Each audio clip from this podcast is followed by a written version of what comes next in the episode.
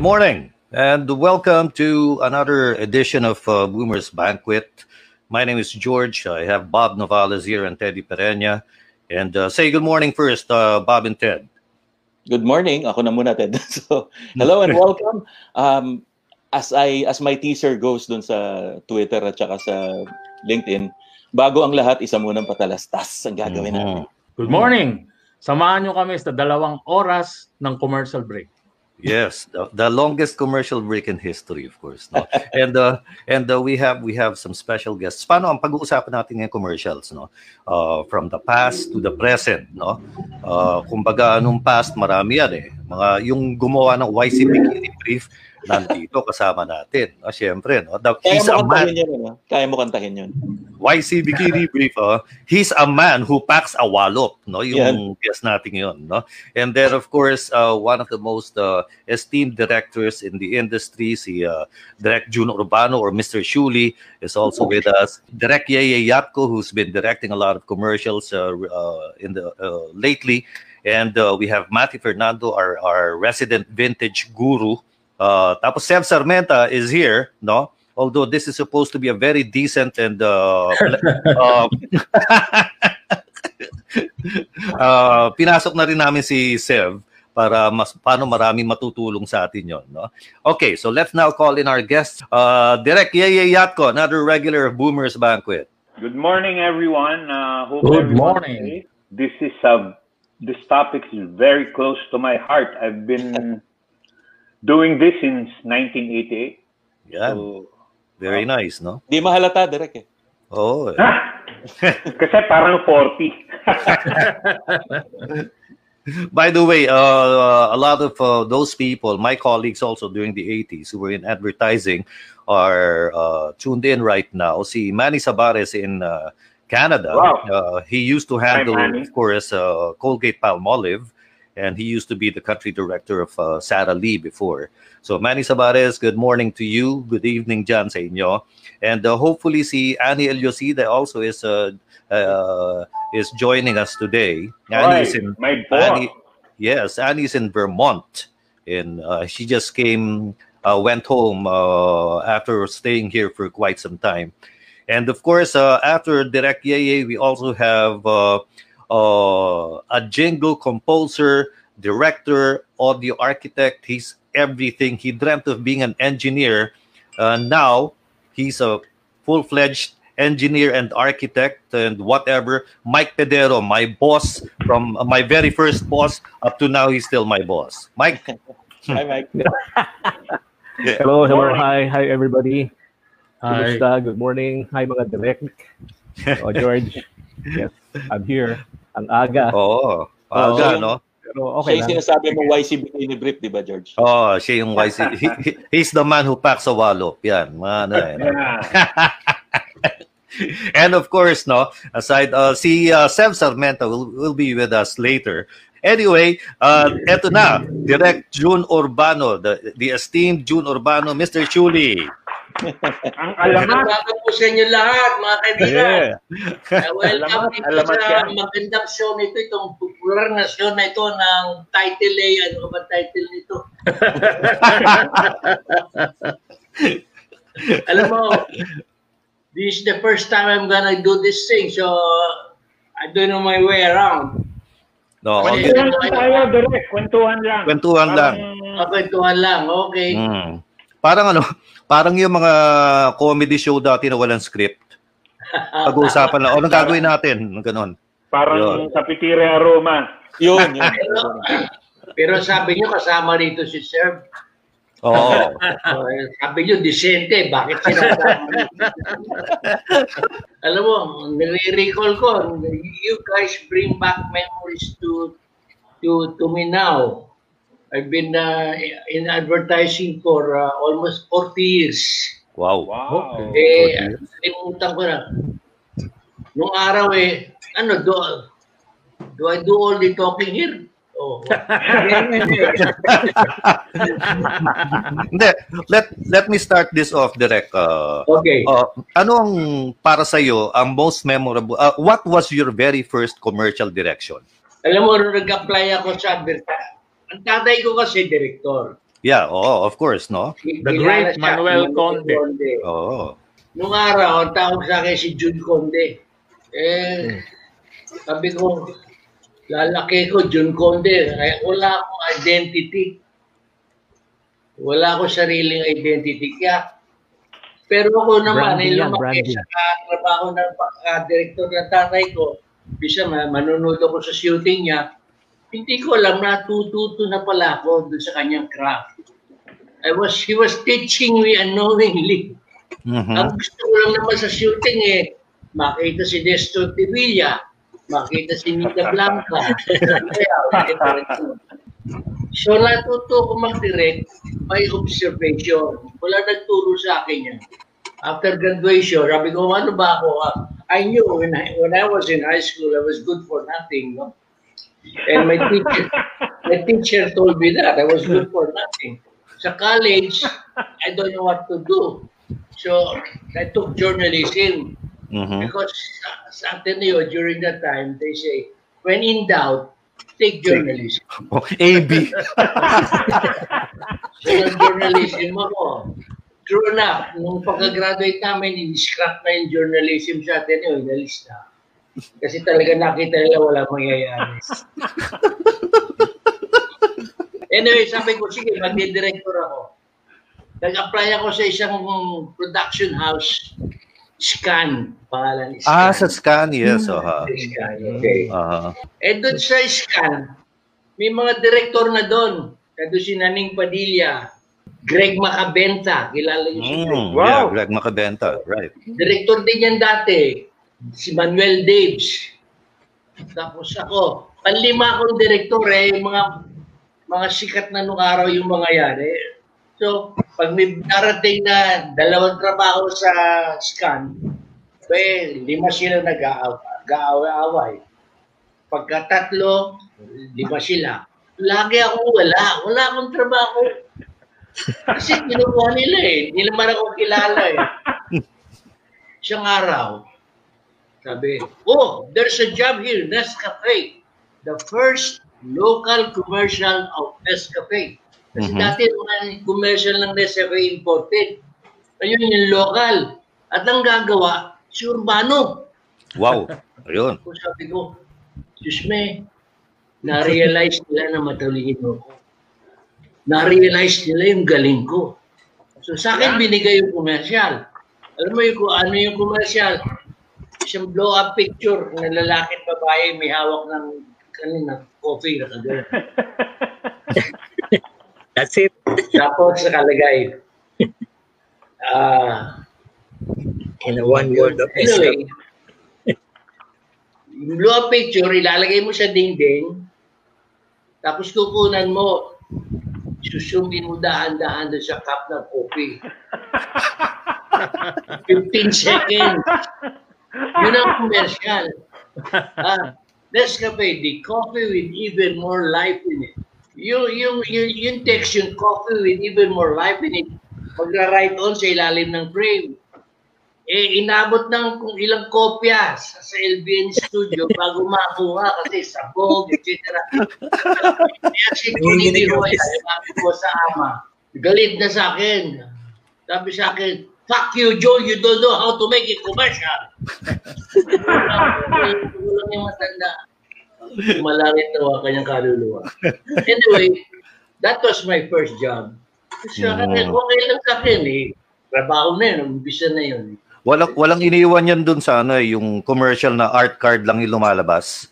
Tapos may voice over. Walang walang ano, walang script, sinasabi lang Acevedo Optical, Acevedo Optical, Acevedo Optical. Acevedo Optical, Acevedo Optical. Yeah. Mga ganon, di ba? Baka si, baka si June ang nag-direct nun, ha? Hindi, Black. kay, Black. kay Yabot pa yun. Kay Oo nga eh. Black on white pa yun eh. Teka, Mike, what about si Mike Pedero uh, is one of the well in the 70s lahat ng commercials at saka 80s, lahat ng commercial na maririnig mo sa radyo at saka sa TV kay Mike, no? Siya yung gumawa ng jingle, siya pa rin yung nag-voice over, no? At saka siya nag-produce. Ayaw gumamit ng ibang talent yan eh. Mike, how did you get started in that? Nasa radyo ka dati. yeah. Na, actually, sa sa sa matinding sa matinding pangangailangan yun. Eh. Kasi weekend may date eh. diba? Kailangan, kailangan may panggasto sa date. Kaya ikaw na yung mag-voice over, ako na yung kakanta, ako na yung tutugtog, ako na yung magmi-mix. Diba? I-record ko sa balit kong studio. O di sa akin lahat pupunta. Di, sa ako where else. Diba? so, bida ka ngayon sa date mo, di ba? Nung araw,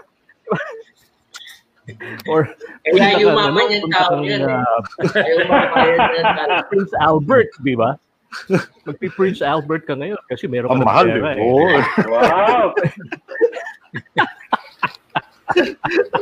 Ganun yun. What what was your what was your very first jingle?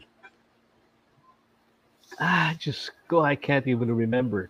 Ano kasi, di ba? I'm, I'm in radio, so uh, um, there were several occasions na ano na uh, we had to produce the commercials no, for the radio station kasi may mga kliyente tayo nung araw Oo. na wala silang commercials. Oo, and uh, so what we have to do was we have to come out with our own commercials, di ba? So voiceovers, yung mga ibang jacks. And I used to do a lot of voiceovers nung araw. I used to do some uh, some ano uh, VO para sa mga advertising agencies. I used to work with uh, JWT, mga ganon, PAC, uh, with a lot of the our producers.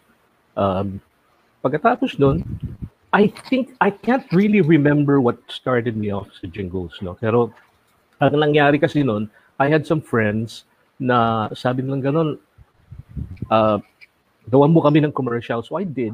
And then I think I started composing some songs na ginawa ko jingle and they liked it. And then for a time during the 70s, nauso lahat ng jeans eh. Di ba? Oh. Mhm. Boogie Mga jeans, jeans yung mga ganun. Ah. Oh, oh, so I started, yeah, I did Boogie Jeans, sinanet inventor nga ang talent ko ron.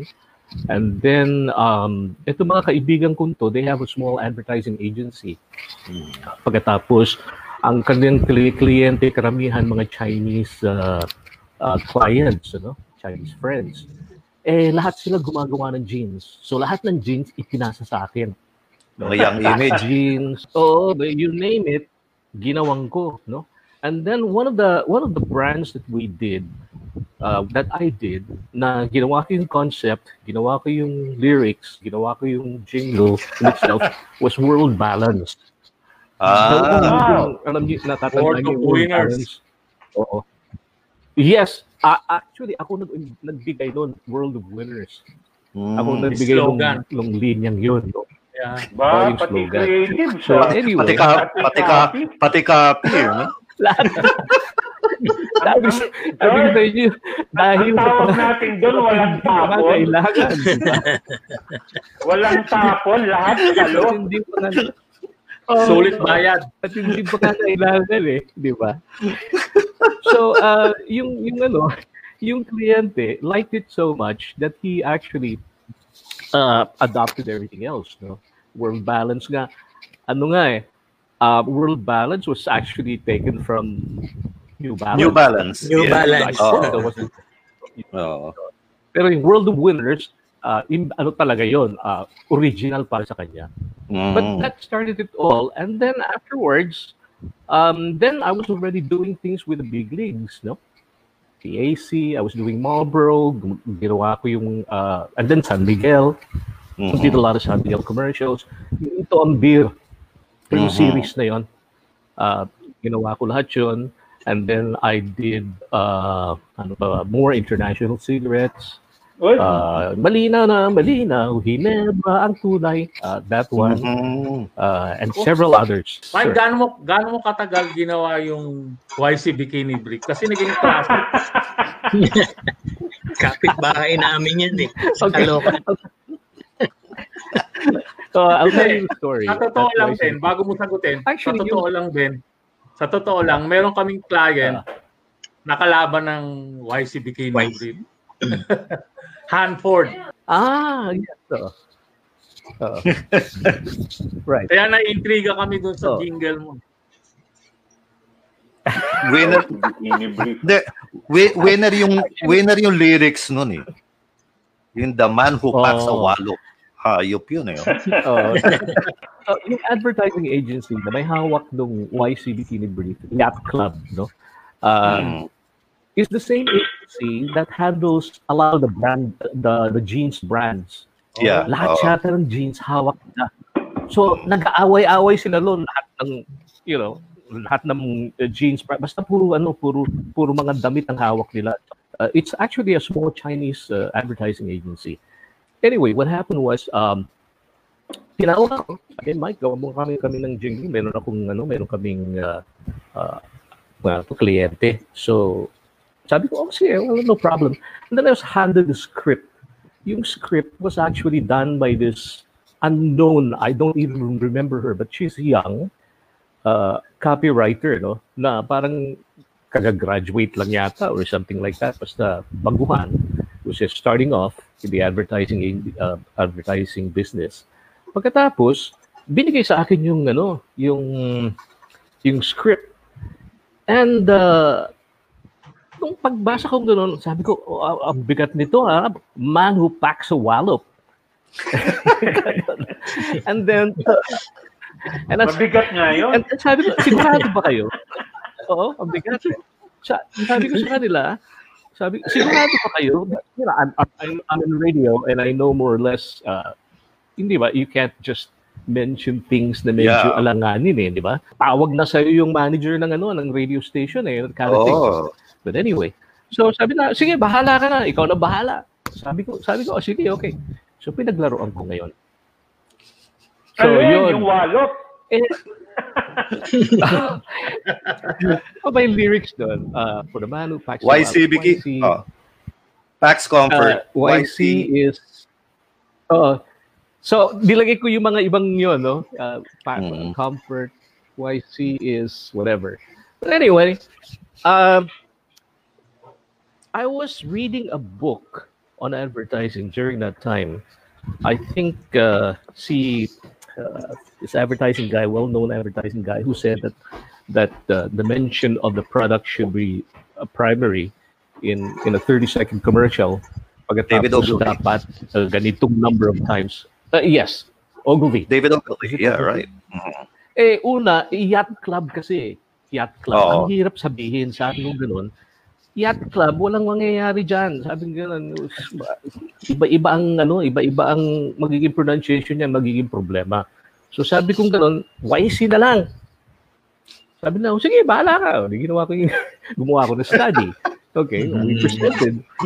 Gusto ng kliyente kasi ilang, ilang beses, YC Bikini Brief, YC Bikini Brief, YC Bikini Brief, palo, kahit sa wallet. So YC is comfort, YC, tararan, YC, tatararan, dan, dan, everything for you or something like that. That's YC Oo. Bikini Brief, YC Bikini Brief, YC Bikini Brief, YC Bikini YC Brief. Bikini. It's YC a- Bikini Brief. Available at all leading department stores Oh. nationwide. Di ba? Ang ganda ng jingle mo. Yun ang standard. Ang ganda ano yun. So 12 times, 12 times nabanggit yung produkto niya. Eh syempre, Swak na swak. very proud siya kasi oo, produkto niya yon. Sabi niya, go! Okay, so ginawa namin.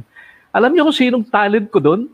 Da- dalawa kami Hmm. kumanta ron eh. Pero of course, because of the magic of uh, of multi-track, uh, dinoble-doble namin para maging parang ano no parang parang a bandwagon effect because in jingles kasi one of the most important things which I learned no uh, later on when I started researching when I started trying to learn how to make jingles is that the best way of doing it is you have to have some sort of a bandwagon effect Yeah. kasi you excite people eh, in in going along with it so anyway Tini Moreno Oh. Ah, okay. ang, ang, Oh. ang isang voice ko.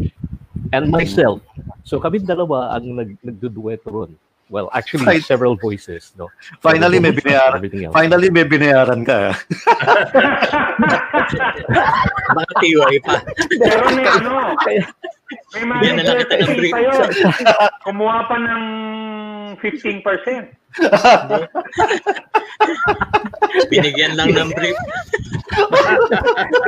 you have to you, you, have to understand that dahilan sa dahilan sa matinding pangailangan I only get one singer project.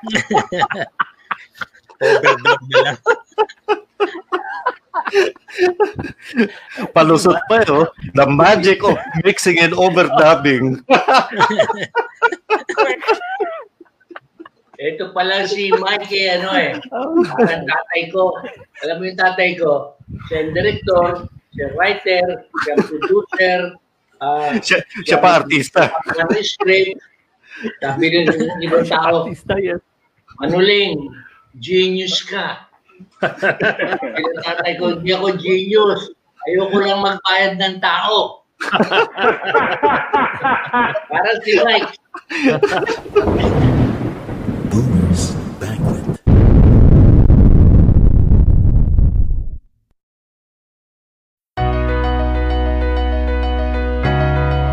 Hi, I'm George Boo, and I'd like to invite you to join me in an intimate talk called George Talks About a Masterclass. We'll be talking about stuff ranging from communication skills to life hacks to personal relationships or just about anything you want to talk about and learn from. This should be a lot of fun. George talks about a masterclass. Classes start on Wednesday and every Wednesday thereafter on Spotify. A George Boone and Cutprint Podcast Network production. Don't be late. Ooks! Oras ng kaalaman at saya. Bigyang daan ng programang aaliwing ka at hahandugan ng mga kapaki-pakinabang na impormasyon. Narito na ang Ooks! Oras ng kaalaman at saya. Ooks! Punong-puno ng katuwaan. Ooks! Hitik na hitik sa karunungan. Kasama si Teddy Pereña. Oaks, tuwing lunes, alas 4 hanggang alas 5 ng hapon sa DWBL, 1242 kHz. Tayo ng Maki-Oaks! Ikaw lang bilhin. Para sa pag-aalmirol at mga lutuin, Di ba si Morales yun? Sino? Di ba si Morales yung voiceover? Vic Morales? Vic, si Vic. Oo. Oo, Oo. 1950s pa yata yun eh. Maaari. Ah, it went through hanggang 2000, nadidinig ko pa yan. Mm. Yung bang liwayway gaw-gaw eh, meron ng ano, may commercial na yun. Di ba radio lang yun? Yes, radio yeah, lang. radio. Radio. Radio radio. lang, ano? Wala pa Ah, mm. eh. Wala Wala pa, pa. wala pa. Ang at saka liwayway gaw-gaw ngayon, sila na yung Uwishi ngayon. Hindi. ah, Ah, yes. sila may-ari ng separate Uwi. company. Bench. Oh. Liwayway Marketing. Sila. At saka Ah, bench. hindi hindi, Oo. hindi naging uwishi Bench. yung liwayway ko gawa. Clear mo lang. Kaya, gawa ko yan.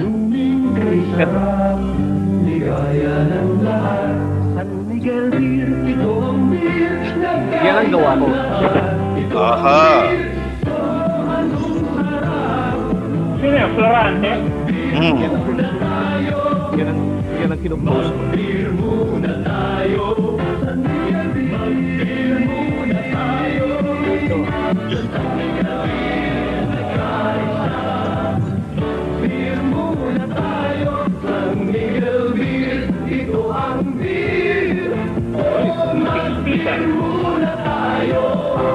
Rico J.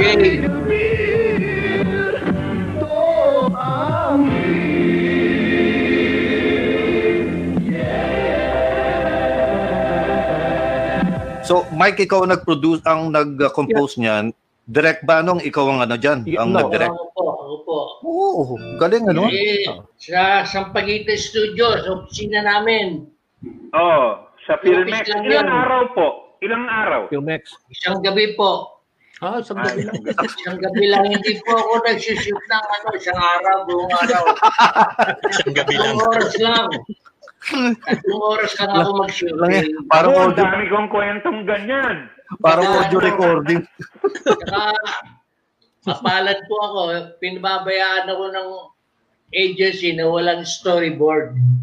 Yung hindi sinusunod yung storyboard. Tulad ng kantang, yung ganong-ganon jingle. paano mo i-storyboard yun. Oh, yeah. So ideas lang, ideas. Tapos yung mga angulo ako ng bahala. Noong 1986, pi- pumasok yung ano eh, ah, ibang may pinagsamahan. Oo. I think it was bidded out. The the account was bidded out, and Oh. McCann won over PAC. But the thing is, uh, the the team the team was uh, brought over to McCann. The, the team of uh, San. Miguel, Erwin Castillo, Hmm. uh, isang isang grupo yan eh. But during the time I was with the Coke group, uh, I handled Coke. I launched uh, different, uh, ang tawag dito, mga campaigns also from Cokisit, naging You Can't Beat the Feeling. Hmm. Ang Sprite naman, ako rin ang nag-launch yung I Like the Sprite in You uh, as part of the team. Uh, I was I was in advertising 1988. Tapos uh, in 1994, I went to production side. I was direct June, trinain po ako ni Matthew Rosen. Ah, si Matthew, okay. Opo, ako ang naging AD niya, but uh, after six months, I decided to go back to Macan. Uh, we handled naman, we launched Smart. I went full-time directing 2000 uh, under production privilege of the Tabuenas. Ah, oo. Lorna and Luigi, who are George and my good friend. Mhm. Uh, ayun, tapos uh, hanggang ngayon po, nagdi-direct tayo. Uh, I've been directing so for the past 20 years. But I remember I remember when when San Miguel uh, was transferred to Macan, medyo nahirapan din sila Erwin dahil doon sa PAC kasi feel good ang beer, di ba? Yung Okay. enjoy ka. Yeah. I was gonna say that. Oh, yeah. Mhm, Feel yeah. good. Oo. Ay, nung naging napunta na sa Macan, naging cerebral Yeah, aha. Yes. ang kuha ng commercial ng San Miguel. Kasi depende naman doon sa ano eh. Sila Erwin malalalim mag-isip eh. Yeah. Yung sa Naku, ang sarap. Ang sarap pakinggan mag-present nun ni Erwin. natatandaan ko yan eh. Nung, ewan, ewan ko kung pakilang commercial. Ah, yung unang-unang commercial ni PJ. Pag hindi mo tinigil ang aking komento, namalas ako sa opisina ito! Yan, direct. Ikaw yan? Oo, oh, ako yan. Ako yan. Ano? Uh, mag-beer muna tayo. Galing. Ganda naman na yan.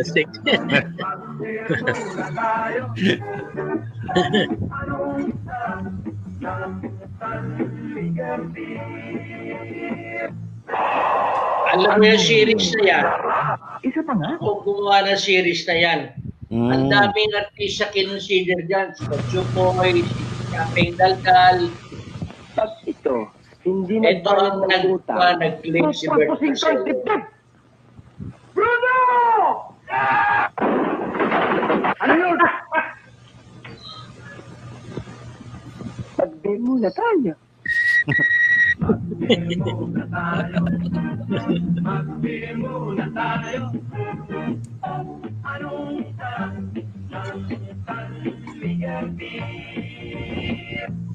PAC pa ba ito? PAC. Yeah. PAC.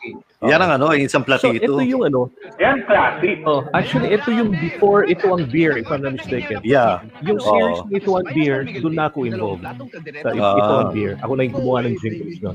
at tatlong bandihadong crispy pata. Yan, kaldileta. Crispy pata. Ito, ayos sa cast. Lahat yan masarap Miguel beer. Series yan, series. Ang daming, ang daming commercial ng beer na yung yung barkadang yan ang gumawa. Sila lumabas. Yeah, Yeah, mali-. O ilang oras ginawa yan. Yun, sa, Oh. kasama na ako dyan. Yan Ah, eh, ginawa. Sinyo, sinyo yan sa ano, sa likod ng opisina namin sa Pagita Studio. Ano yan? Sinyot ko yan. 4 hours tapos. Oo, totoo. Wala lang. Kaya yung kumpanya namin eh, laki ng tinutubo. eh. May isang commercial akong ginawa, Gold Eagle Beer.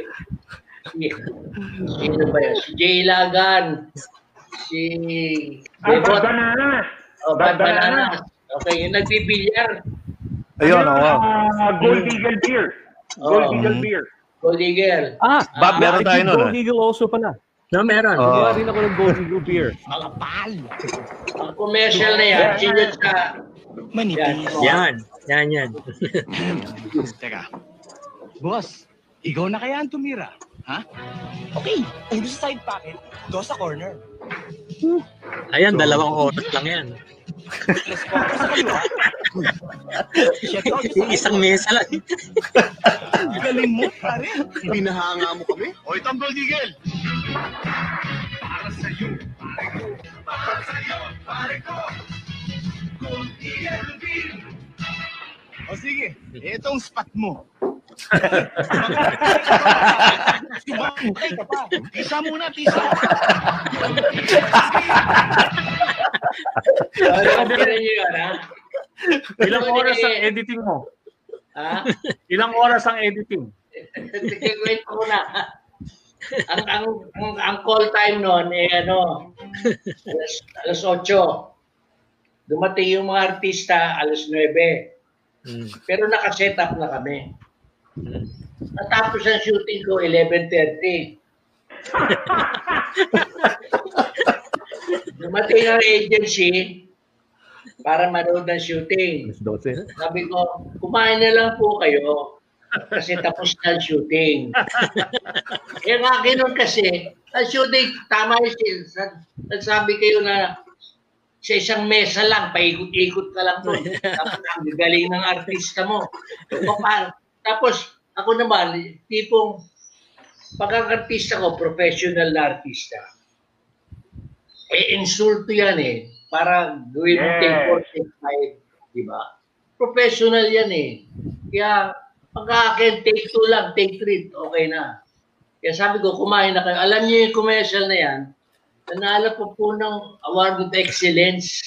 Oo, namihasa ako na yung mga commercial kong madadali kong ginawa at pinabayaan ko ng advertising agency na gawin yung diskarte ko, eh nananalo ng Award of Excellence. Most of the San Miguel Beer commercials na ginawa ko, whether PAC or Macan, nananalo po ng award. Pagdating ng advertising congress, hindi Yes. naman sa yabang. Ako'y napapagod kaakit sa entablado para kumuha ng award. Kaya ngayon, as when time went by, di tumatanda na ako, tumatagal na ako sa advertising. Ito na yung mga gumagawa ng commercial ngayon, yung mga bata ngayon. Minsan nakapanood ako ng commercial shooting sa Filmex. O, di, nag-rehearse yung direct. Direct. O, rehearsal. Sa dami rehearsal. Tapos take. Pag take niya, inabot ng take 15, take 20. Tapos sabi finally, sabi nung director, good! O, take 21. Dumating yung isa, ewan ko kung tiga-advertising agency yun. No? Bumulong sa director. Direct, isa pa for safety. Diyos ko, take 21 na for safety pa. So, yun ang take, take for safety. Yung safety take niya, inabot pa ng 15 takes. Sus Maria. Sabi ko, kalokohan nito. This is stupid already. Kaya, Ah, uh, yeah, yeah, you're, you're from the agency. Bakit nangyayari yun? Um, I, I, I think I was lucky enough na inabot ko yung mga commercials. George, ang tawag natin yung galing sa puso. Yung Oo. ah, gut feel, no? Galing sa ano. Oo. Ramdam mo na maganda. Yun yung sinasabi ni Direct June. Nabutan ko rin yon as a as an advertising person, agency person, and then nabutan ko as a director, no? yung papabayaan ka. But but yung nakakaano kasi is that when masyado nang nag-iingat yung Hmm. client, tapos syempre kailangan mag-comply ng agency. So all the commercials kung napansin yun, nagpare-pareho kasi naging lahat ah, Oo. guided by research. Hmm. So Totoo may yan. FGD yan, may... So, Oo. lahat ng natututunan nila doon, ilalagay nila sa commercial. So, pag shampoo, ano ba, shampoo, nagpapare-pareho na yung mga itsura. Oo, pag, tama, pag soft tama. drinks, pare-pareho na yung itsura. Ah, pati beer, no? Ah, dati, ma- makikita natin yung kaibahan ng Gold Eagle sa San Miguel, Hmm. sa sa yung Pale Pilsen, sa Lager Light. Lager Light. Oh. Pero ngayon, iisa na lang yung view eh. Kasi pag-iingat rin. Ah, tapos yun na nga, kaya nag-iingat masyado is that they want yung communication to be direct, no? Kasi nga, napakamahal ng airtime. When I started in the 80s, ang pinakamahal na airtime noon was PBA, 30,000 for 30 seconds. Ang mahal na noon. No, direct no, no? Direct no. Oh, Ah, oh. Mike, you can you can attest to this. Yep. But now, yung before nawala ang ABS, I think ang pinakamahal is ASAP at uh, 1 million or more for every 30 seconds. Yeah. Uh, So you can imagine, no? In 30 seconds talaga, dapat masabi mo lahat ng... Wala ka ng paggalawan. Eh. Yun ang, yun ang dahilan na yeah, kung bakit ako kinabangan paggawa ng commercial as a director. Aha. Nawawala yung yung puso. Puso mo. Nagiging automatic. Mhm. Ang nangyayari, nagiging prostitute ka.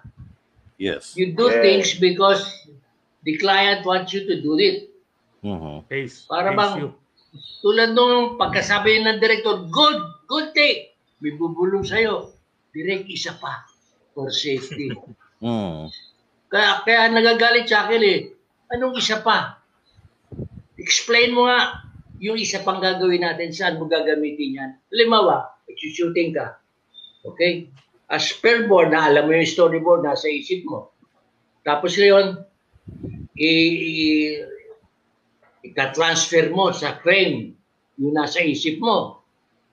Tapos, for safety, in my in my case, for safety, I'll take another shot. Pero it's the same uh, objective. Tapos ito, darating yung isa. Direct, isa pa for safety. Isipin mo, saan mo gagamitin yung for safety mo? Mhm. Explain to me, Oo. then I'll do it. Otherwise, you're wasting time. You're wasting money. Kung hindi mo Oo, kasi, magagamit. kasi noon pelikula eh. Ah, inaabot namin yung Mahal ang pelikula. magbibid ka. Oo. Magbibid ka. Ang cost mo, ba, ang costing ng production house would be the number of rolls ng Oh, yung roll yun. Oh. Uh, a roll a roll of film is 400 feet, which gives you five minutes of uh, video worth of uh, visuals. No? So a roll of film is about 15,000 plus processing. Lumalabas yan mga 30,000 to 35,000 Hmm. kada isang rolyo ng pelikula. So, dun, yun yung basis ng costas, no? Eh ngayon, digital na. Wala nang binibilang na... Yes. Oo. Follow up ko lang yan sinabi mong cost, cost ng film. Alam mo, nagbid ako minsan, may kaibigan ako si Tony Gloria. Oo, Siya yung yun, head Yun ang una siya- kong boss. Siya ang pro- head ng production ng ano no, ng PAC. Sabi ko, parin Tony, kailangan ko ng pera, pwede ba bigyan mo ako ng isang commercial, ako magpuproduce. Anong gamit mo? Sang company mo? Ako lang, wala. Tsaka pero mura lang ito. Lemo Lime. Mhm. Sira Royal. mura. Royal Lemon. Oh, u- uso nung araw yung ano eh, yung Bruce Lee. Mhm. Eh, si Ramon Zamora naging naging Bruce Lee. Yan, yan. Oh. Wow. Meron ka pa yan. Eh? Lemo line. Lemon lime. Oh. Oh, So, walang, binarat ako ni Tony kasi ako naman mag-isa lang. Wala naman akong production house. Okay, ako gumawa. Pinunta ako si Maning Rojas, yung cameraman. Pare, may gagawin tayong commercial. Ah, gagamitin natin yung mga short ends. Alam mo yung pelikula, pag trined mo 400 yan, feet, ah. oh, 400 feet, no? Uh, roll mo yan. Pag yung pelikula, eh, yung load mo, eh mga 100 feet na lang, shortened na tinatawag doon. Hindi na, months. hindi na ginagamit yun. Kasi baka mas mahaba yung eksena mo, eh sayang yung pelikula. Kukulangin yung pelikula. Saka sayang yung take. Baka Oo, mabitin. siya- oo. So, pinuputol na yun. So, meron mga rolyo ng 100 feet, 50 feet, gano'n. Short ends ang tawag doon. Yun ang ginamit ko para gawin ng commercial. Ng Legoland. Bayan na yun ah. Oo, Direct, bayan lang na yung pelikula na yun. May Pare. nangyayari ganito. Kumbaga sa marijuana, roach na yun. si, si 100 feet, naka-roll, naka-load yung 100 feet. Prrrr. So take two lang yun, dalawang take lang yun, ubus na yun. Load ka na naman. Prrrr. O, load ka na naman. Hanggang natapos yung commercial lang kagagano namin. Dumating si Tony Gloria para manood ng shooting. Eh, tapos na kami. Tsaka wala na kaming pelikula. Wala na kaming shooting. Ah, pare, ganito, natapos na. Hindi, gumawa pa tayo. Pumirit pa yung, yung pare ko. O, sabi ko, sige, Ramon, si Ramon Zamora. Mga takes pa tayo. Sabi ni Maling Rojas, Lang tayong pelikula. Kasi paandarin mo lang para may marinig na sa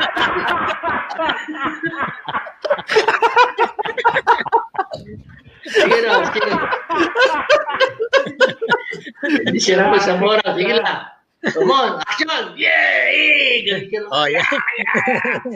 Oh, good. Oh, isa pa. Take dito. Tawa ko kira mo. Acting ng acting. Hindi lang siya pinukunan. Hanggang natapos yung pelikula. Hanggang natapos yung shooting. Masaya si Tony. Napagbigyan ko siya. Yung nakikinig na. Di, yung pelikula dadalhin mo sa, labo, sa laboratorio ngayon. Ipro-process yung negative, tapos Alam ba- yung positive. Alam ba ni Tony yung kwentong yan? Siguro alam na niya ito. Para mapanood mo. Okay. Ah, nung pinapanood niya, sabi ni Tony, nasaan yung shot, shot na gano'n nung pinagawa kong gano'n?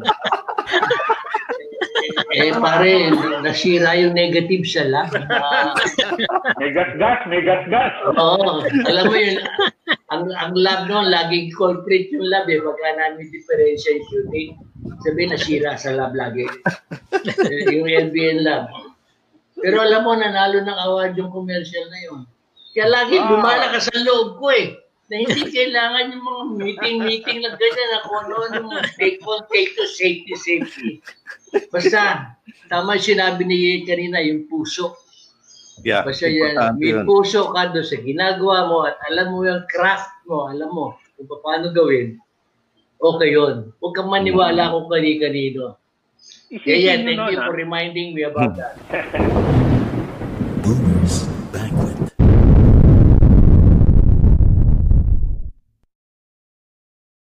Ang, ang, doon ka naman dito was uh, more of the research on old uh, commercials.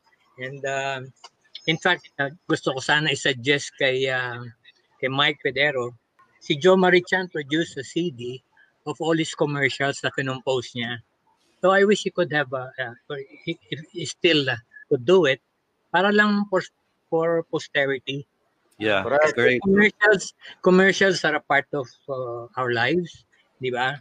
Madaming na coin na words na nasa dictionary na because of commercials din eh. So yun Hmm. yung yun ang sa akin. Uh, I think that's a good idea for for someone like uh, the talent of Mike uh, makapag-produce ng something. Okay. Yeah. Si, si. Mike ba nandiyan pa umalis na? Si Mike nasa 99 point, siya yung nag-umpisa ng 99.5 RT, di ba? Yung rhythm Yes. of the city. Yes. Natuto ako mag-spell ng rhythm dahil dyan sa kanta niya ginawa ni Mike. R-H-Y, T-H-M. Ay, no?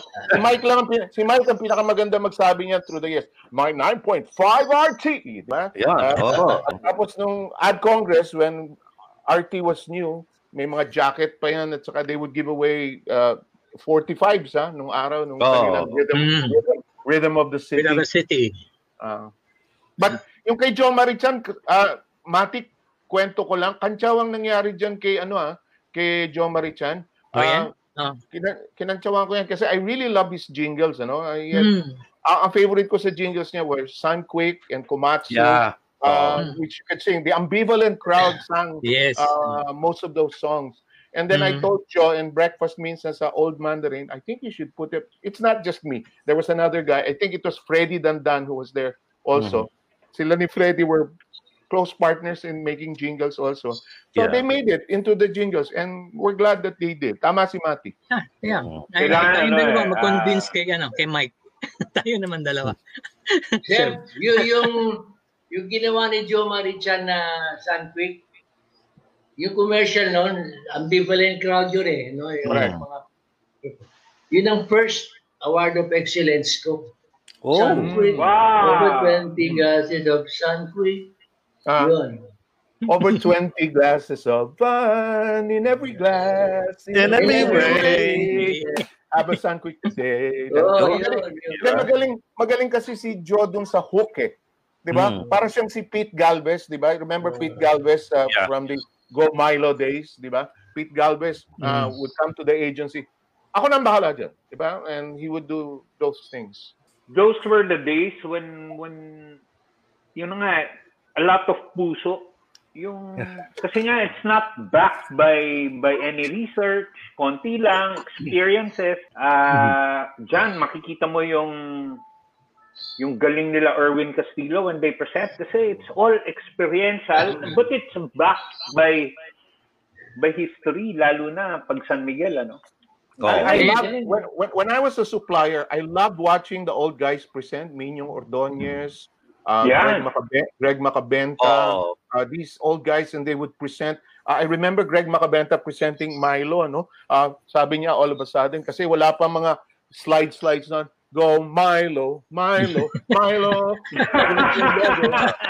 Gumaganon, di ba? Song, So, song, song and dance talaga. Oh. Song and dance nun eh. performance performance talaga eh. Oh. So, uh, alam mo, direct June and Yeye, nung announcer ako, lagi akong kinakabahan pagka yung may jingle at saka maganda yung commercial pag campaign. Kasi masisi it comes down to the announcer, yung final window na bubuksan nyo. And if I don't get it right, sasabihin ko sa producer, kung hindi bagay sa akin, sabihin mo, okay lang kahit walang bayad. Ha? Kasi yung effort, that, yung sinasabi mo, yay, yung puso that went into it, ano, was really something. And nung araw, yung jingle was produced by an orchestra inside a Yes. recording studio. Oh. Yes. Sa- Ano, sa ano, audio. ano, what what studio was that? Yung malaking malaki yung Cinema Dalawa- Audio. Dalawa Cinema lang. Audio. At saka Adenad. At saka alala mo, alala mo, yung tumutugtog ng trumpet, yun din ang tumutugtog ng clarinet. Oh, si Diba? Concepcion. O, pagka, di ba? Ah, tapos ang, ang arranger mo si De Amarillo. Oh, si, Man, si Mandoming. Domeng. Yeah. Domeng. But cinema audio was fun to record that, di ba? Uh, but I was really scared pag yung commercial, papakita po sa iyo yung, oh, ito yung rushes, ito yung ano. Um, but it was fun. But I love dubbing. I love dubbing the commercial. Uh, I used to make some money just doing the sound of the opening of the Battle of San Miguel. Yeah. Alam mo, may, may kwento akong ganyan, may kwento akong ganyan, Seb. Ah, guys, ah, there was a time, eh, binata eh, di ba? Parating walang pera. So, ah, anyway, ah, barkada ko, isang producer ng San Miguel, si Eslu Labonete. Labonete. Correct. Si Eslu, no? Ka- Kaya Eslu kasi Luis, eh. baliktad ng Luis. Eh, napakabait nun. Tsaka napakagalante. Sabi ko, Eslo, wala akong pera, may date ako. Sabi niya, Yay, punta kang, punta kang studio mamaya. Nag, may recording ako. Kaliwaan yan, ano? So, Oo, oh, uh, Kaliwaan actor, yan, kay ano? Left, left, left yan, left, left. So, pinapanood niya sa akin yung rushes. Ano ba? O, San Miguel, gusto mo? Parang ganon, di ba? O, kaya mo yan. O, di, sige, halika. O, yay, take. San Miguel beer. Gusto mo? Sabi niya, o, good take. O, ito, 3,000. Tapos, o, ito, ibahin mo ng boses mo. Ibahin mo lang ng babaan mo, taasan mo. Basta, nagkatapos yung araw na yun, meron akong 20 mil. 20 mil, laki nun ah. Panahon Ah, nun. malaki at that time Hindi. yun, ha? Oo. Hindi, kasi ah, yung panahon na yon, ah, I think lima o anim na San Miguel beer commercial sabay-sabay ginawa direct. Ah, Ah, talent. ginawa kay Tony Gloria sa Unitel, lahat. Tapos lahat ng boses nun, pinabusesan sa akin. Okay. So, Masarap. 2,000, 3,000, pati yung pagsingaw, San Miguel Beer! Meron, meron din, last kwento ko ha, meron kaming grupo noon, tawag namin San Miguel Rough Recorders. Bakit? Ako si ako ang boses ni Rico J. Si Bob Cepeda, si Flash Elorde. Si Nolly Labalan was somebody else. And then we would all do the rough recording and I would do the, pare ko, San Miguel Beer, wala kasing sarap. And Bob Cepeda would do, Siyempre, isang platitong mani. And di ba? And we would, sa dami ng commercial ng San Miguel with PAC at the start, we we we were there living in PAC every every week uh, doing rough Soki Fernandez was one of our producers. June Castro of course on call ka lagi noon uh, wala pang uh, wala pang internet noon basta almost at saka lagi kami pera. May may pang 20 pang 23 ano yung i- inuman natin sa gabi? 22 23 30 ba yun sa gabi? Lahat ng mga producer nagkikita-kita na kung wala kang trabaho punta ka. Kung lumipat, gusto mo lumipat ng trabaho, punta ka. Ah, nagkikita lahat yung mga producer paggabi. Saan yun? Sa Jupiter? Oh, sa, si Direk Oh, sa Jupiter yun eh. Ah, Oh. si Direk June dadating, iinom na 7-up niya. Tapos kakanta ng mga lumang kantang walang nakakaalam, kundi siya lang. saka, si, saka si Ed Malatang may alam. Si Ed, si Ed Malata. Ah, basta ikaw na humawak doon, kayong dalawa na, ano, nakakawala yun. yun ang mga, hindi, yun ang difference nga dati-dati. Mas maraming trabaho, kaya lang parang, para bang mas may puso ang trabaho. Uh, unlike now, yun na nga, digital, di ba? Yung, gaya nga ng sinabi ni Yeye kanina, parang kasal na eh, na-edit on the spot eh. Pero, da- George, I love visiting the studios. Yung studio ni Mike Pedero dati sa Oo. sa, sa, sa Shaw Boulevard, Mike. Oh, Shaw Tama ba Boulevard pa, right. Yes, Oo, I love going to his studio. Ang daming instrumento nakakalat na hindi man hindi mo alam kung kailan ginagamit. Di ba nagkaroon pa kayo ng six every Friday tumutugtog yung grupo nyo something. Ah, basta may recording Yeah. studio ka dati nang gustong gusto ko pumupunta doon sa recording studio ni Mike. Right, And right. Mike, yun, yun ang, yung process mo dati sa recording, okay, multi-track, no? In, kagaya ngayon, yung mga take to take to hindi na masyadong ano eh no? Uh, unlike unlike before talagang hahanapin mo yung track eh. Uh, how did you do that? What what's the main difference from before and now?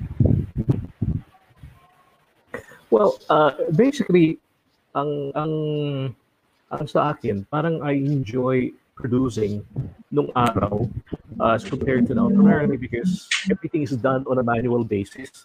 yes. Uh, for example, yung taping, yung sa studio ko kasi, maski na sa cinema audio doon, no, nung araw, ginagamit ko kasi palaging studio doon, yung Studio B, no, for the jingles. And uh, walang automation yun eh.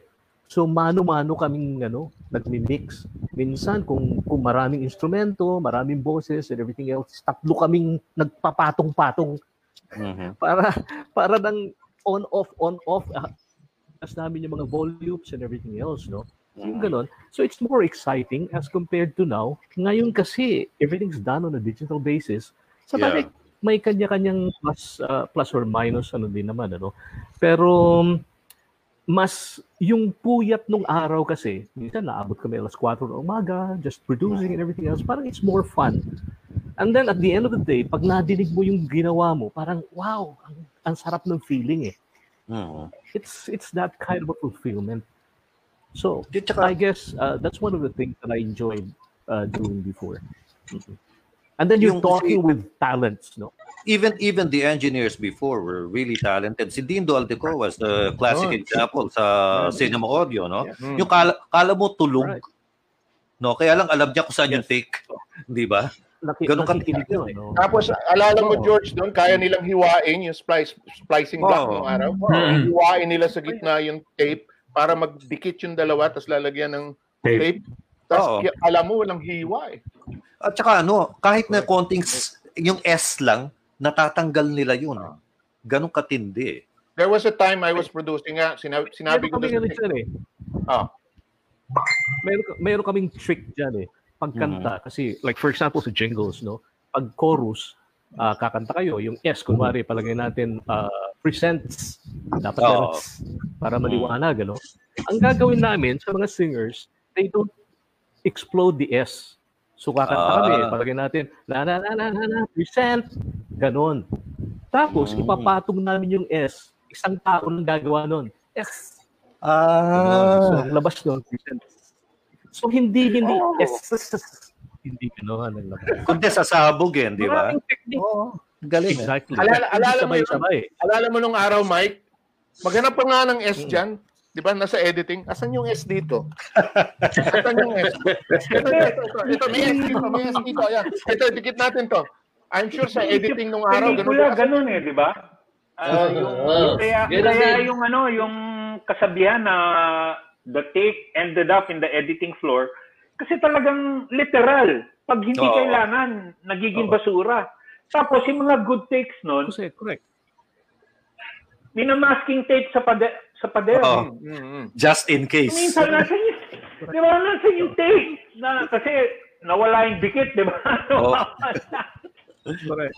Saya, No, saya. ano, pag- yun, pag paglagay ng yung paglagay ng tape, it's uh, normally yung end ng tape na pinutol mo should be on your left side. And yung Correct, correct, start correct. Oo, nung putol nasa right side. Kasi Aha. pag binaliktad mo yun, reverse yung yung tape ang Ano yun, sama. di ba? Hirap ka na Ah, naman, right, re-edit ka. ang- Anong tawag doon? Ang release tape, RB3s. Natatandaan ko yun. Yes. Ay, yung mga release tape. RB. At saka, at saka dapat tail, Ah, tails out siya. Tails out dapat. Di ba? Pag hindi tails out, Oo. Ang hirap pala ng trabaho Nagkakaroon yung kasi- mga matatanda noong araw. eh. Ang hirap talaga pagka iniisip. Maisip ko ngayon eh, ang- mukhang napakahirap ng buhay niyo noong araw. Totoo yun. Tapos yung sinasabi nga yung kanina, ah, we have a ng buhay. for that eh. Pero, enjoy. Mahirap, pero Oo. enjoy. At saka, mong kasi- natutunan. Talagang you have to use your, you have to use uh, Well, creativity. Well, you, we had to enjoy it because we we didn't know any better. Ba? we eh, didn't, ito we yan didn't eh. have a choice. pa, pa-enjoy na natin. You know, you, you know what I miss as an art director, as a director, even sa radio? Yung tinatawag natin, yung jump from compre to final. Mm. Nung Mm. panahon na yung kasi lahat naka-drawing eh, di ba? Mm. Or yun na nga, yung rough recording. So, even even clients, even your bosses, the accounts people, they have to use a bit, no, a lot of imagination to, Oo. to be able to to get what you're trying to to achieve, di ba? So even even the way you draw, yung mga print ads. Kaya pag natapos, yung sinasabi ni Mike kanina, pag natapos, naging final na, yung wow factor, ang laki. Yeah. Eh kasi ang problema ngayon, kung minsan mas maganda pa yung compre kaysa sa final. Hindi kasi digital, di ba? Alam ba ako, kukuha ako ng images sa may mga slow-mo, may ganyan, may mga film clips, makukuha ka sa internet, i-edit mo, pe-present mo. If this is what I want to achieve. Eh ikaw, pag actual shoot na, may may budget ka, yung camera mo, medyo hindi kaya gawin, bakit hindi ganun kaganda, di ba? Eh, kasi kinuha ko lang, ninakaw ko lang yun sa internet. May, may mga ganong factors. Iba talaga yung compre to final nun eh. Yung gustong gusto ko nun eh. Yung, yung jump from compre to final. And and the way the way they presented before, no. Yung tama kayo, yung si Greg Macabenta for instance, and I remember Mon Jimenez, eh, every time the late Mon Jimenez, every, Mon every, every time mag mag-present yan, para bang nakikita mo na yung commercial eh.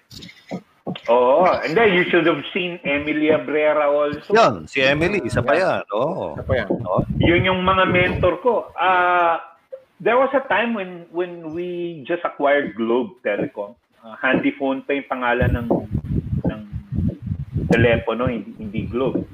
Ah, Globe handy phone. We were nag nagkulong kami tapos sa brainstorming kaya kasi handy phone yung pangalan doon na uso yung handicap phone Hmm. dahil sa text messaging pwede na mag Pwede na. telepono yung pipit bingi bingi. So, gumo- ginawa namin ng commercial.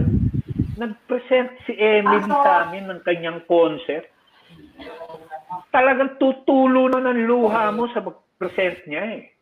Kasi pinintura, pininta na niya. eh. Sabi niya, Yeah. nangyayari to sa Malate, sa MH Del sa isang kasi. Yung araw sa Manila Bay, yung ganun, ganun, oh, kumpleto. Tapos, ah, may makikita ka, nagte-text, may papasok, at tapos may magre-respond, nag-uusap sila. Pagkita nila sa cafe, biglang sign language.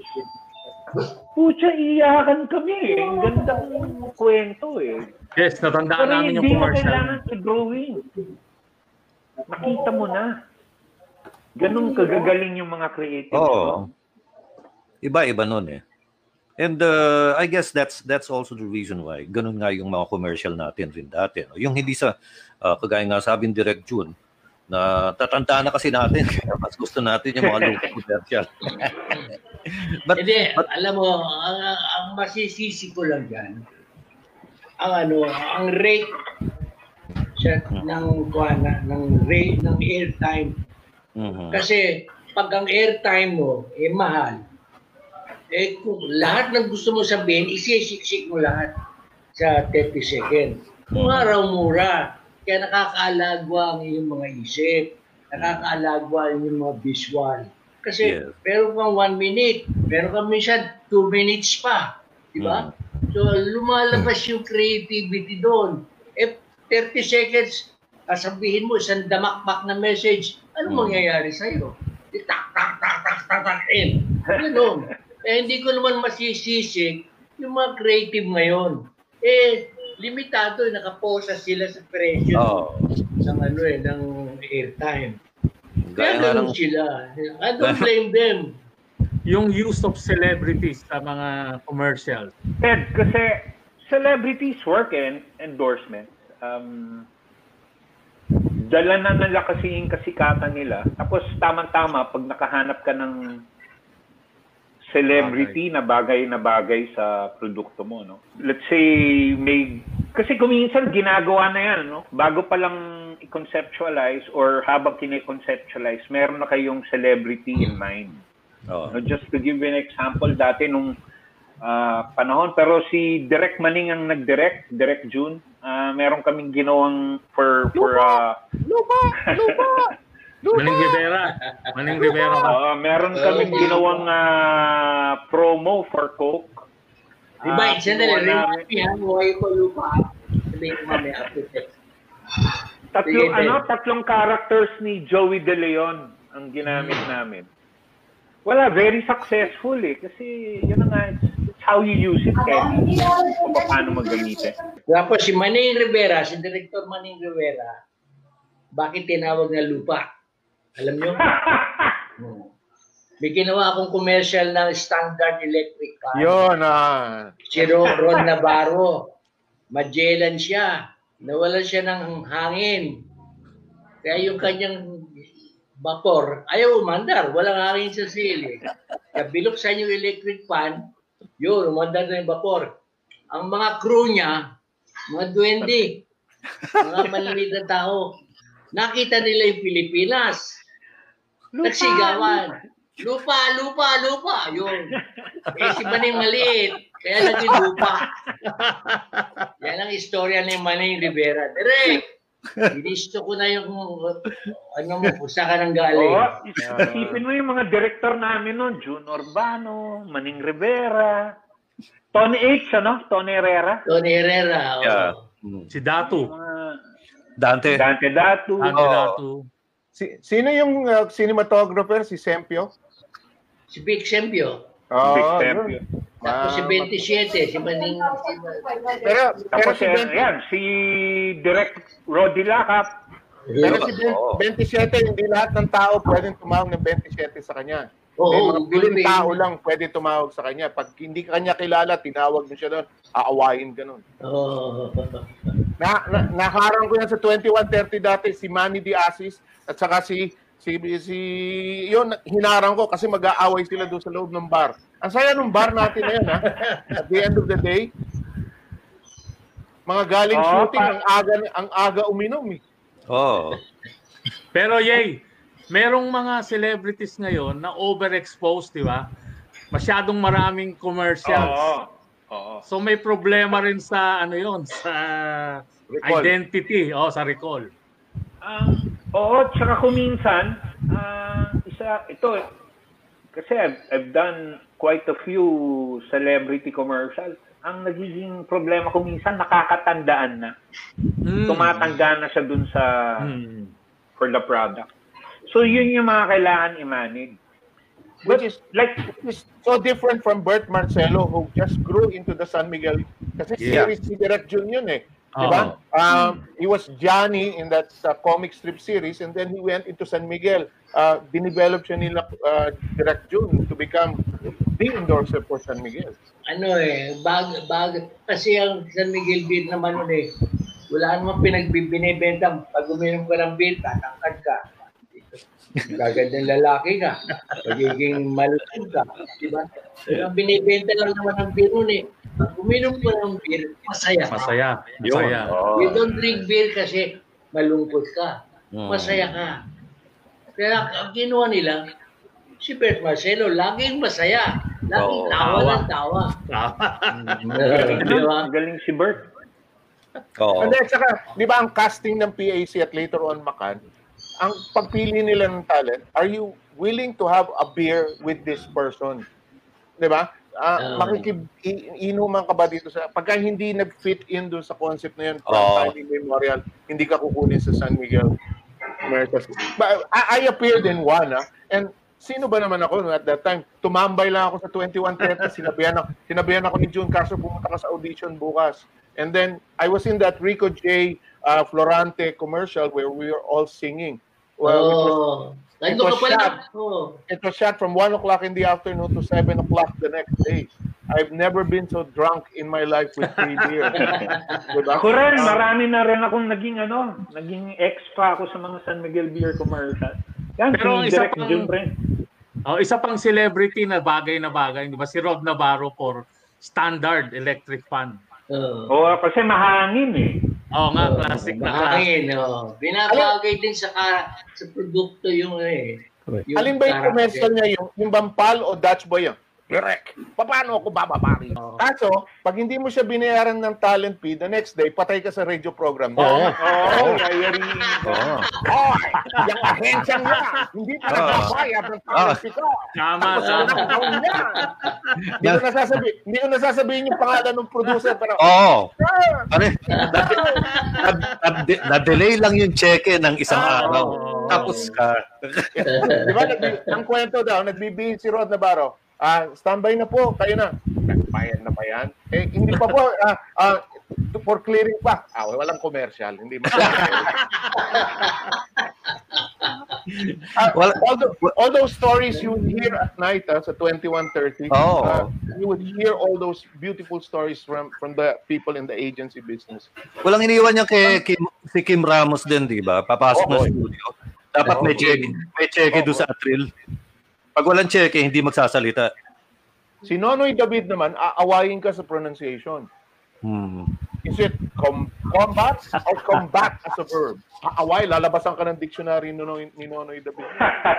Marami pang kwento si Seb, si Direk June, si Yeye, si Mike, no?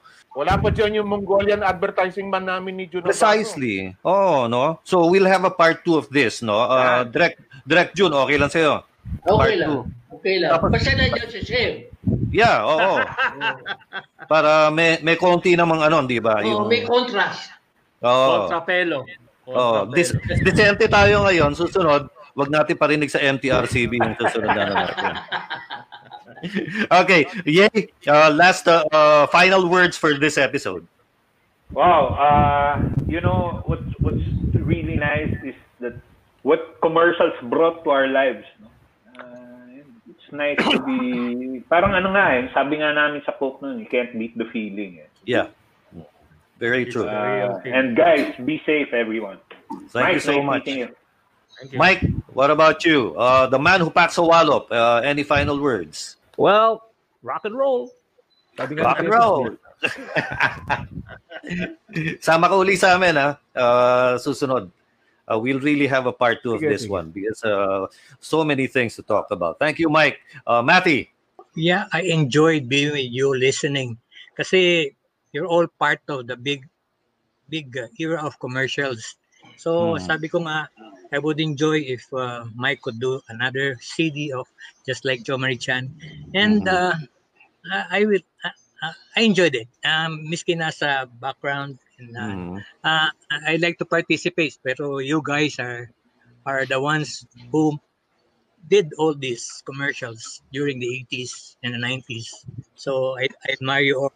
And naisip ko lang kanina kung buhay si Rod Navarro eh. Oo, pang eh, no? pamilya, Oo. pang pamilya, pang uh, sports pa. Ngayon pang COVID na rin, di ba? Oo, yun. Matty, Thank you, you, you, you Mati, join Mati. us again. Huh? Mati, sa Yeah. konting diferensya, ito at Yeah. ito ang gamitin. Di ba? That's Yeah. yeah. Thank you guys. Thank you. Thank you, thank you, Matty. Till next time. Uh, Yeah. Sev. Um, advertising is my home. Uh, that's where Mm. I came from. I uh, absolutely uh, enjoy it. Always coming home to my idols, the people I've worked with and had fun with, like Direct Jun Urbano, um, Mike Pedero, even Yeye later on. Uh, always coming home to where you came from is always a pleasure and more power. Direct Jun, ingat. Nice to see. Ang ganda ng article sa Inquirer sa'yo, Direct. Thank you.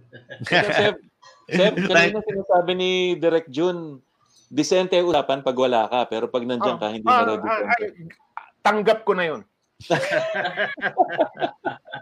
Thank you, Seb. Thank you. All right. Direct June. Ako ay nagpapasalamat sa inyo lahat kasi sa pagkakataong ito, naalaman ko kung paano nyo ginagawa ang commercial noon. Iiba na talaga yung experience, yung experience ng mga matatanda. Di ba? Eh, namulot ang mata ko na napakahirap pala ng buhay niya nung araw. Pero ako'y nagpapasalamat sa inyo at ako'y nasali dito. Eh, ako'y nag-enjoy. Enjoy ako talaga. Ako'y Thank you so much. napatawa ninyo. Ako At saka- Salamat po. Saludo, Mr. At saka Shuli. ano ha, may, may Mr. Shuli pa tayo sa YouTube. Uh, pag-uusapan natin yon uh, in the future, no? Oh, really? Yes. Bakit ha? Oh. Mr. Shuri, ha? Sige, gawa Mr. tayo, Shuri, ha? gawa tayo pera sa YouTube, ha? A- atin gawa usapan, ha? Oo, oh, makanta yan. ha? Makanta yan. Salamat, ha? Thank you. Thank you, thank you. Ted. Okay, ah, salamat po sa pagsubaybay sa ating ah, ah, Boomers Banquet ngayon kasama yung ating mga batikang mga advertising people at ah, salamat ulit kay ah, Design Makati, ah, Mm. Roy Orjales. Yes. Ah, hanggang sa susunod po, ah, salamat sa more than two hours of commercial break. Yun. Bye. Thank you. Bob. Eh, plug mo na rin yung Ox. O Ox, sa lunes po ang ating uh, part 2 ng uh, month-long anniversary special. We Oh. will have Senator Sunny Sunny Trillanes. Trillanes. Yes, very good. And join the join the poll, no? May poll si Teddy sa Ayan. Facebook, no? So join that poll. Ah, nawala ako for some time dahil na, nag-concentrate ako sa pag-playback ng commercials. No? Oo. Kasi hindi ko nabuo yung iba. Um, I only had what was available. Pero ang daming ko pag-uusapan, George. Eh. Mm-hmm. Oo eh. Dapat may part 2 talaga. Saka natutuwa ako yung authorities talaga, yung mga gumagawa Oo. ng memories natin through the commercials. Mm. Sila yung nakausap natin mismo ngayon. Yes, Gusto that's ko pa very kantahin true. yung mga kanta ni Mike eh. Ang dami pa eh. Yung mga treat yourself to a quickie. At yummy. Mm. Can, can, you- can you imagine kung maimbita natin si Mike, tapos si Direct June, at saka si, ano, si Joe Marie Chan together? Mga ganun. Di ba? Oo. So- ano yun? Ah, spectacular president. Oo. Yan. Ah, tawag ni Kuya doon? Ah, Oo. extravaganza. Extravaganza Oo. na yun. Oo. Di ba? Ganun yun eh. Anyway, That- thank you for thank you for for tuning in at saka ah, abangan nyo lang po yung mga subsequent episodes po namin, succeeding episodes namin sa Boomers Banquet. We'll try to get more interesting as the time passes, as time Hmm. passes. At saka yun nga, mga high caliber guests na. So, tumaas na yung bar, George. Eh. Mahirapan Oo na nga tayo. Oo, Diba? nakakatakot na eh. Nakakatakot na talaga. eh. okay, thank you so much uh, everyone. Kyle, uh, who's also in uh, in Southern California, thank you for tuning in. And all of you who uh, stayed with us today, uh, thank you so much. Uh, you can still watch us on YouTube and uh, listen to us on Spotify. Uh, so tuloy-tuloy lang ano. Uh, you can have Boomers Banquet every day of the week if you want. Next week we'll have another set of uh, guests. Who knows baka sila direct uli no. So we'll we'll try to plan it out. And uh, our thanks also to Audiophile and Serie Restaurant. No, uh, very soon we'll we'll uh, we'll have uh, subscribers, so to speak, and we're going to be offering discounts to uh, some sponsoring uh, establishments that we have. All right. Till then, thank you so much. You have a great weekend ahead of you at Mayorem de Gloria. Thank you. Boomers Banquet, flexing Manila's not so woke, with George Boone, Teddy Pereña, and Bob Novales. Be with us for our weekly Facebook Live interactive event Saturday mornings at 10 Philippine Standard Time. The show can be heard and downloaded via Anchor, Spotify, Google Podcasts, Pocket Casts, Breaker, Podcast Addict, Radio Public, or wherever podcasts can be accessed. Watch previous episodes on YouTube. Just search for Boomer's Banquet and hit the subscribe button. This is a presentation of Dyslexic Thumb. Technical assistance by Beats by Dr. Trey.